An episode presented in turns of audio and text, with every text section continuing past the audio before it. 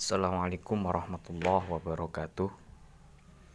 Ala hadiniyah wa ala kulli niyatin sholihah ila hadratin Nabi Mustafa Sayyidina Muhammadin sallallahu alaihi wasallam wa ila hadrati abaihi wa ummahatihi wa dzurriyyatihi wa ikhwanihi minan nabiyyin wal mursalin wa ali kullin wa ashabi kullin ajma'in wa syuhada was sholihin wal awliya aina makanu min masyarikil ardi ila magharibiya barriha wa bahriha wa biladiha wa jibaliha wa awdiyatiha husunil haduti syekut birabbani wal arif as-samadani syabdul وشاب زكريا النووي وشاب حميد الغزالي وشاب يزيد البستامي وشاب الهبا الشعراني وشاب شريف هداية الله كن جدي وشاب متمعد جمع جميل أولي تسفل جوي رضي الله عنهم عاد الله علينا من بركاته وكرمتهم وشفاعتهم وإلى حضرة آبائنا وأمهاتنا وأسداتنا وجدتنا وأخوالنا وخالتنا وأعمامنا وعماتنا ومشايخنا شيخ معالي في الكتب التي تعلمنا وعلمنا خصوصا إلى حدود شيخ عمر Syekh Ibnu Fatuh wa ila hadis min masyin Nabi Allah Khidir alaihi salam Syekhuna Khalil Bangkalan Syekh Masyari Syabkam Syekh Marzuki Talan Syekh Maras ala Syamat Marzuki wa ila hadud jamil masyayikh muslimin wal muslimat wal mu'minin wal mu'minat al ahya'i minhum amat min ummati sayyidina Muhammad sallallahu alaihi wasallam al-Fatihah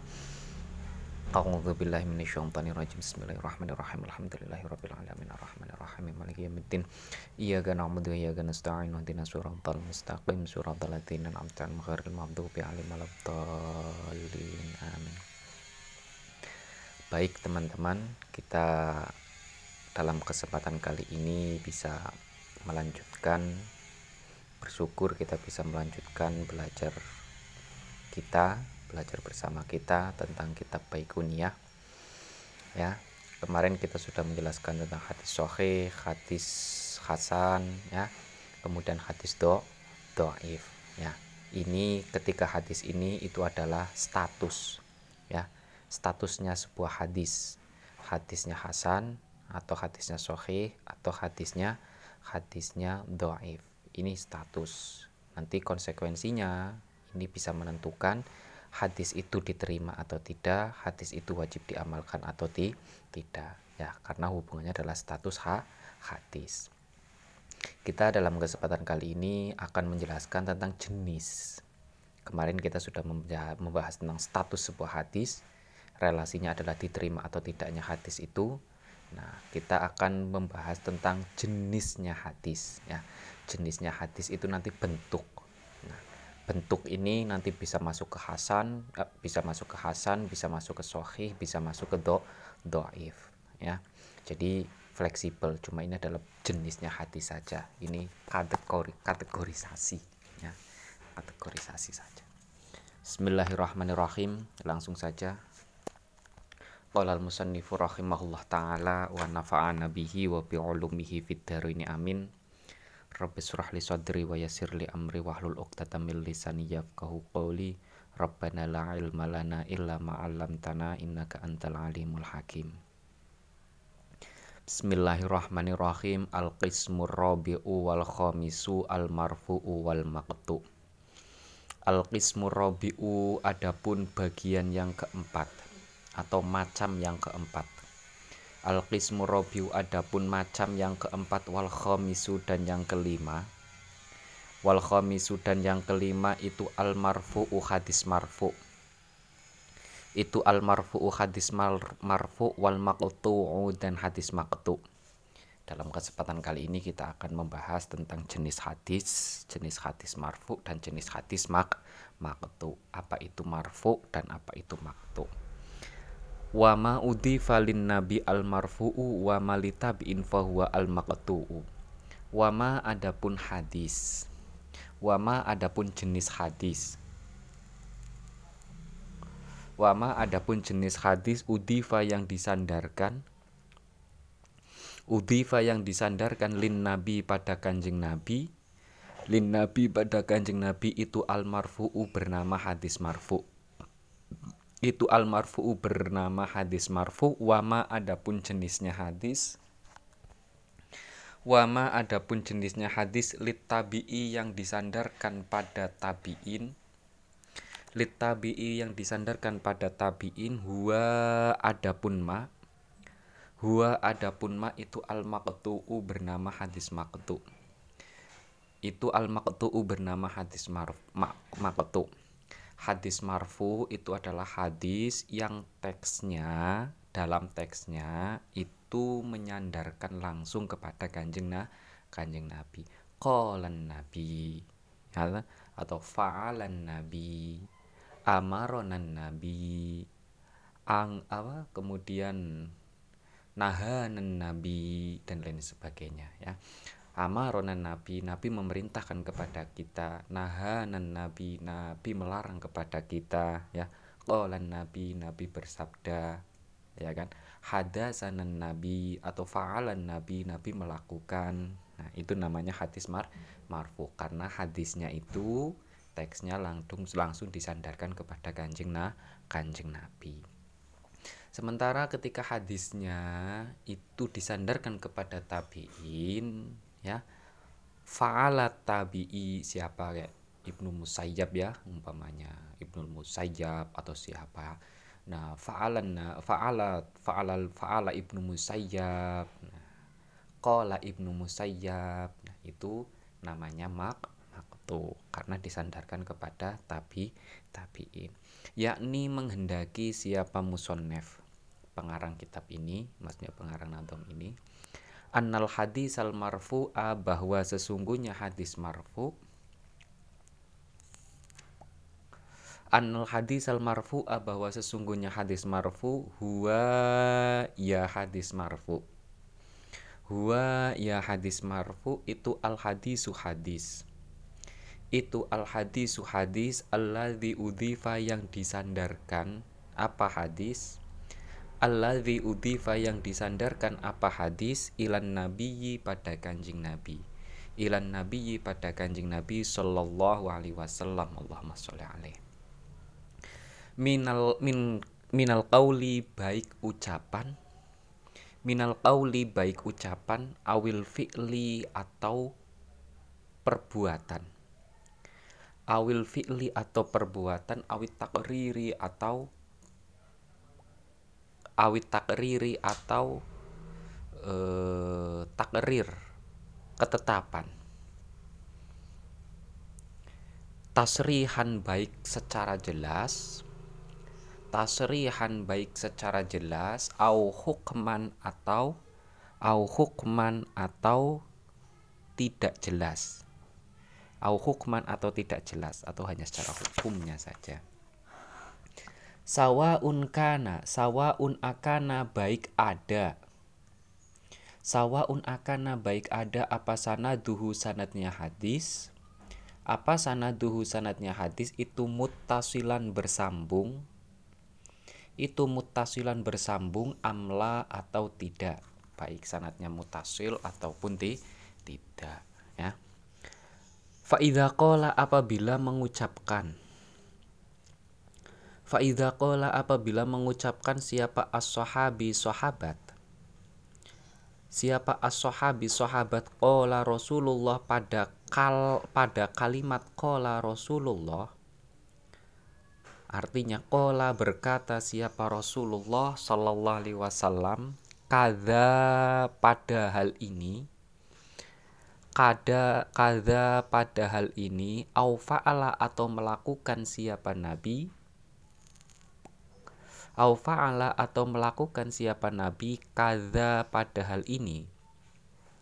Kaza pada hal ini karena maka ada. Karena maka ada. Apa hadzal hadithu hadis ini. Apa hadzal hadithu hadis ini itu marfu'an bernama hadis marfu. Itu marfu'an bernama hadis marfu. Wa begitu halnya Wakada begitu halnya laukola apabila mengucapkan. Laukola apabila mengucapkan siapa at-tabi'i tabi'in. Siapa at-tabi'i tabi'in Tabi'in itu adalah generasi ketiga setelah kanjeng Nabi. Generasi pertama yang yang hidup bersama generasi kedua ya Generasi kedua dari kanjeng Nabi. Generasi pertama namanya sahabat, generasi kedua namanya tabiin, generasi ketiga namanya tabiut tabiin. Au tabi'it tabi'i atau tabiin au au tabi'it tabi'i atau tabi'ut tabiin. Auman atau orang. Auman atau orang ba'dahum setelah tabi'it tabi'i. Ba'dahum setelah tabi'it tabi'i fa inna dzalika maka sesungguhnya hadis tersebut fa inna dzalika maka sesungguhnya hadis tersebut itu yusama dinamakan itu yusama dinamakan marfu'an pada hadis mar marfu. Itu marfu'an pada hadis marfu.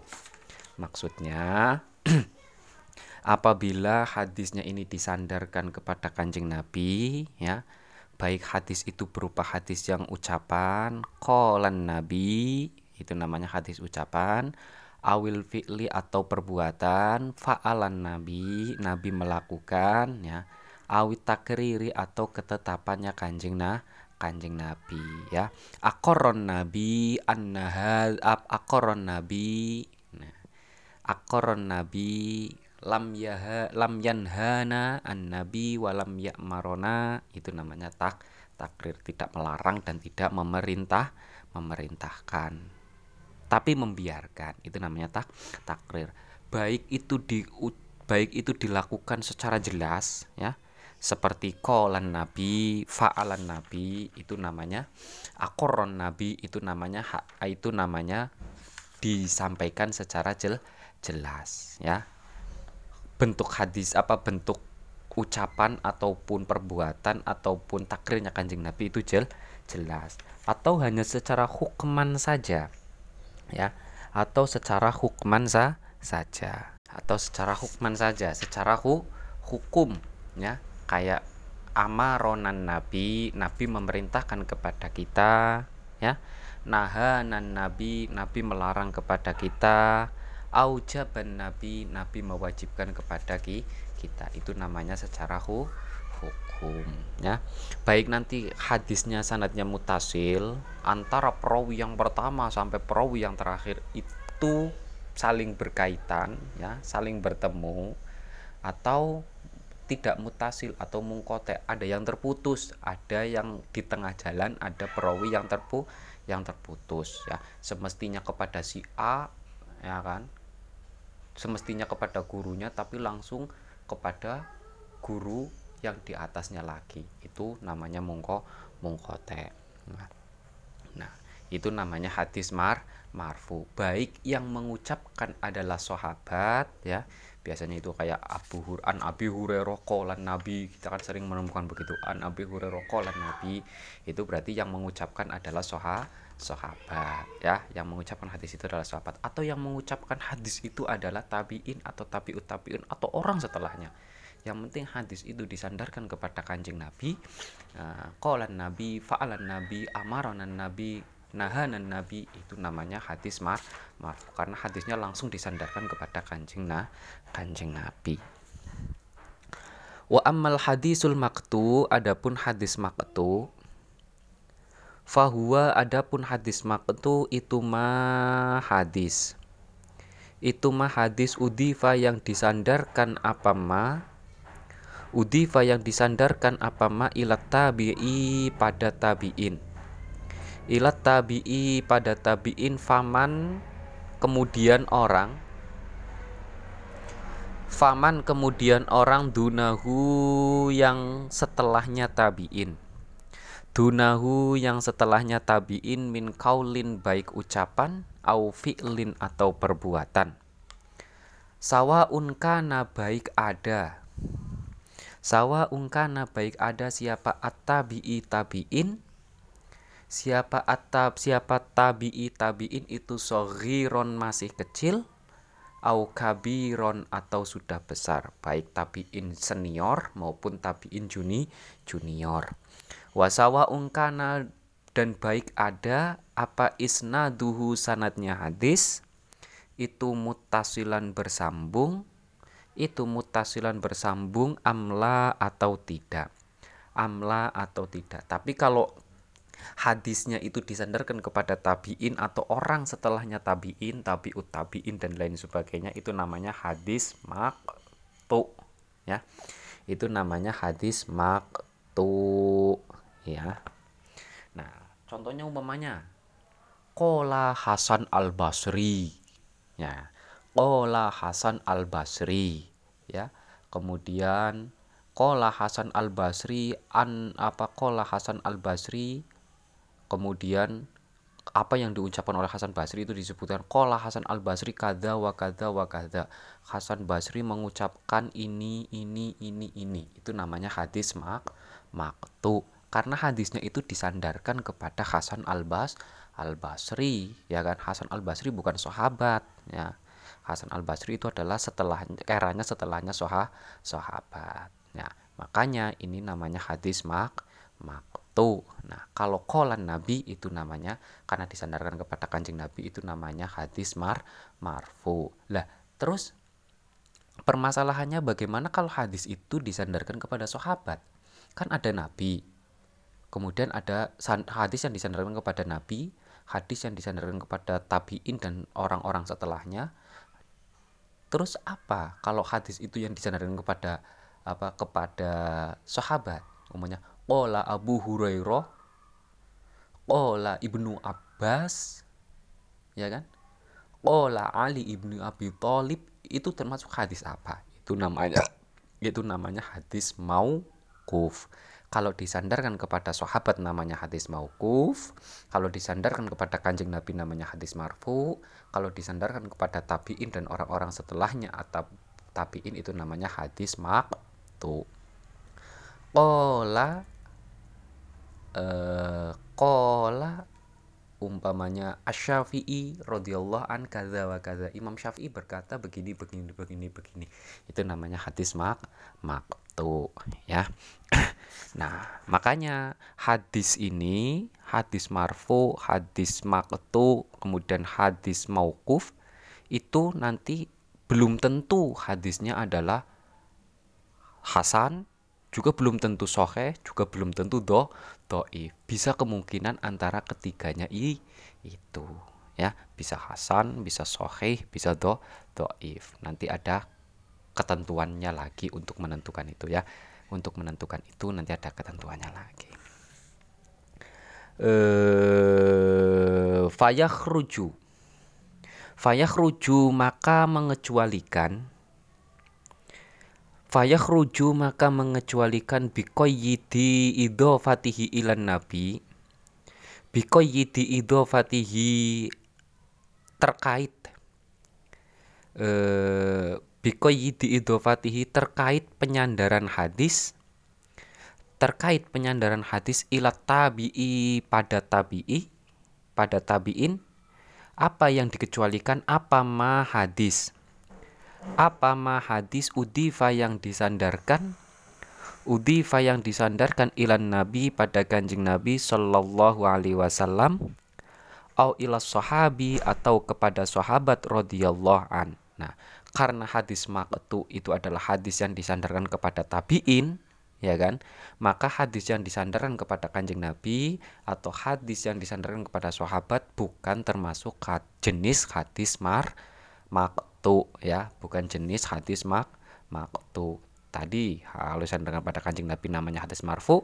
Kalau disandarkan pada sahabat namanya hadis mau maukuf Misaluhu adapun contohnya hadis maktu itu kaulu mujahid ucapannya mujahid. Itu kaulu mujahid ucapannya mujahid minat tabiin dari golongan at-tabiin. La yanalul ilma mustahyin wala mutakabbirun. Nah, contohnya hadis maktu ini adalah ucapannya Mujahid ini. Nah, ini berarti qala Mujahid la yanalul ilma mustahyin wala mutakabbirun. Nah, itu Mujahid mengatakan la yanalul ilma, la yanalu tidak akan mendapatkan. La yanalu tidak akan mendapatkan al ilma pada ilmu al ilma pada ilmu siapa mustahyin orang yang malu Siapa mustahyin orang yang malu wala mutakabbirun dan orang yang sombong. Wala mutakabbirun dan orang yang sombong. Menurut Imam Mujahid ya, Mujahid itu adalah golongan tabiin ya orang yang malu atau orang yang sombong itu tidak akan mendapatkan il ilmu wa hukmuhu adapun hukumnya hadis maktu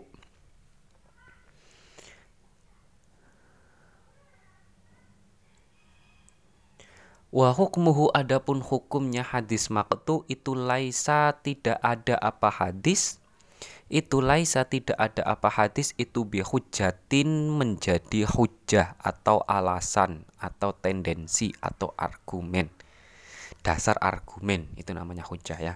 Itu bihujatin dasar argumen. Haitsu khola ketika tidak memiliki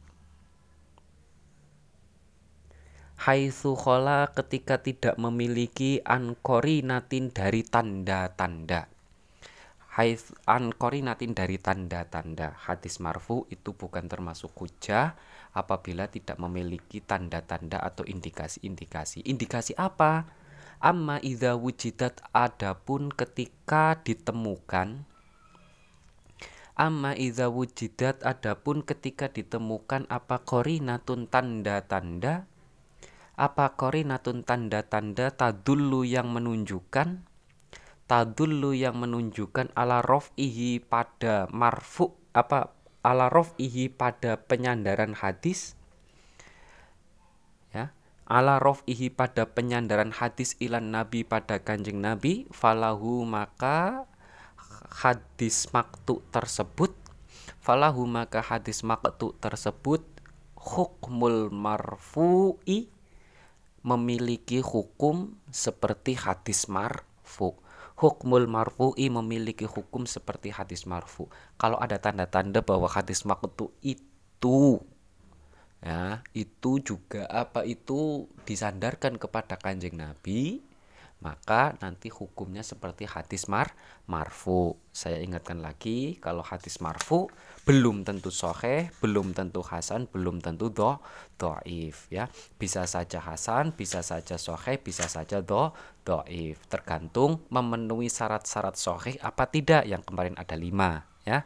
Memenuhi syarat-syarat hasan apa tidak seperti yang kemarin ada li lima atau memenuhi syarat-syarat hadis doif apa ti? Tidak. Ya itu ketentuannya.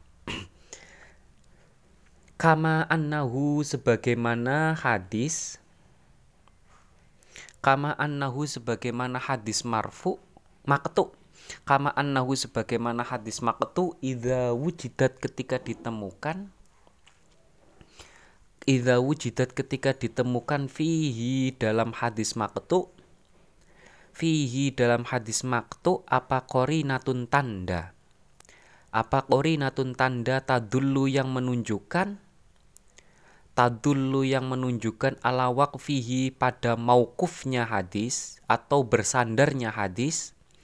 Ala waqfihi pada bersandarnya hadis ala sahabi pada sahabat?